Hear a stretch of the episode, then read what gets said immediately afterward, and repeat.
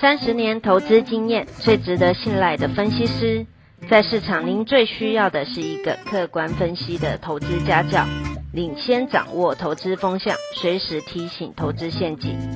亲爱的粉丝朋友们，一定要记得要按订阅，并且开启小铃铛，才不会漏掉蔡总每一天对盘市精辟的解析哦。各位投资朋友，大家好，我是蔡明彰。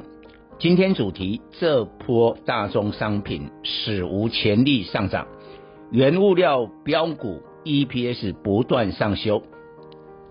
这波大宗商品的大涨没有最高，只有更高。主要原因是新冠疫情的影响超越市场的经验及认知。目前各国施打疫苗，但处于不同阶段。欧美进度最快，美国估计五月接种率达五十趴，欧元区七月初也可达五十趴。接种率五十趴之后，欧美民众展开经济重启的报复性消费，造成民众消费固定投资强劲扩张，加上政府支出的加大，当然对最上游的原物料产生史无前例的旺盛需求。可是大宗商品的供给都是新兴国家居多，目前施打疫苗进度落后，以致供给远远跟不上需求，大宗商品价格不断上涨。就以刷新十年高点的铁矿石为例，目前航运报价几乎是过去五年的平均三倍。按照市场的经验法则，已来到天花板，航运股价。过热，该反转做头了。但是疫情使运能的瓶颈难以短期内改善。澳洲严格防疫规定，所有其他地区的商船禁止停靠澳洲所有港口，需隔离十四天，并且所有人员采检阴性才能进入澳洲港口作业。难怪全球铁矿石。会飙上每吨一百八十美元的十年新高。铁矿石是所有钢铁最上游原料，目前铁矿石价位使今年钢铁报价每吨增加三十至六十美元的成本。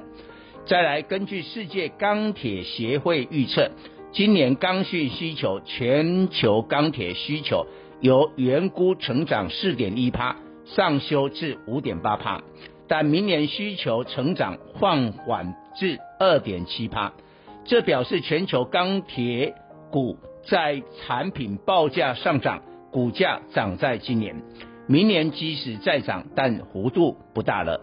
中钢二零零二、中红二零一四为首的钢铁股今年大涨，多数人认为涨幅已大，满足了，殊不知钢铁的大涨才。开始而已。美国拜登总统召开的全球气候峰会，美国宣布二零三零年减排五成，但习近平领先美国推动碳中和目标。由于钢铁碳排量占中国各产业之首，今年起中国钢铁产量将大减三十趴，而中国钢铁产量占全球一半。全世界钢铁今年恐一直涨到年底，而不是大家认为钢价只涨到上半年。讲到钢铁的需求，中国基础建设是一大因素，因为两会在第一季召开，第二季往往是基建投资明显发动的阶段。目前中国基建投资每年十九兆人民币。季节性需求对全球钢价遇小不易。什么股票最难掌握？景气循环股的 EPS 通常测不准。去年十一月疫苗研发成功的时候，面板有达二四零九，起涨点十一元。市场估二零二一年 EPS 一点五元，本益比七倍，是很好的进场时机。涨到今年二月二十块的时候，已波段大涨八成。因面板报价上涨，市场估第一季 EPS 一元，全年 EPS 上修至二点八元，本一比七倍，仍是值得买进的个位数。目前友达已标至三十元，今年来股价已大涨逾一倍，绩效完胜成长股金圆双雄的联电二三零三、台积电二三三零，但四月面板报价还在涨，市场又估第二季 EPS 有一元水准，前年 EPS 再上修至三点五元，三十元的本益比还是个位数，为何友达今年股价大涨一倍？但本益比仍是个位数，问题出在产品报价，毛利率仍看涨，所以股价停不下来。中鸿的情况相同，原先市场估二零二一年 EPS 一点五元，现在上修至三点五元，今年来股价已大涨一百四十六趴，但本益比仍是个位数。中鸿主要产品是乐轧钢材，是今年来涨幅最大的钢铁产品，用于汽车建筑。经济重启的需求将超过过去历史经验。若中鸿继五月调涨乐轧八点八趴之后，六月再涨超过五趴，则中鸿今年 EPS 将挑战四元，再次上修获利，将全面带动钢铁股。又大涨一波，再送铁矿石、木材、农产品的散装轮后劲很强。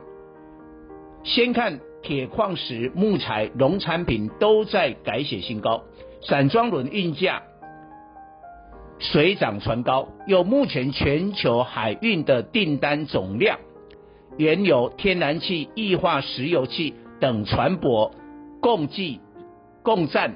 四十九趴，货柜轮占十六点七趴，相对散装轮仅占五点六趴，对照历史均值二十四点二趴，显然未来散装轮的订单会上升，后劲更强。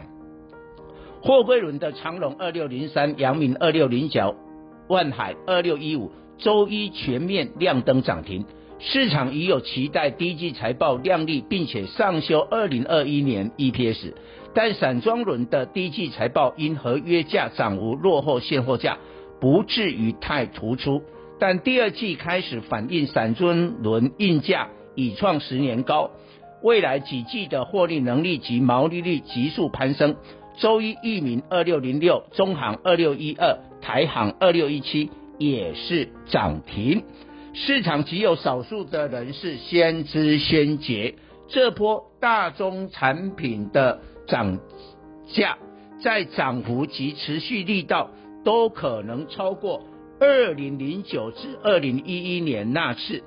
大宗商品涨势方兴未艾，而不是一般人认为的接近尾声。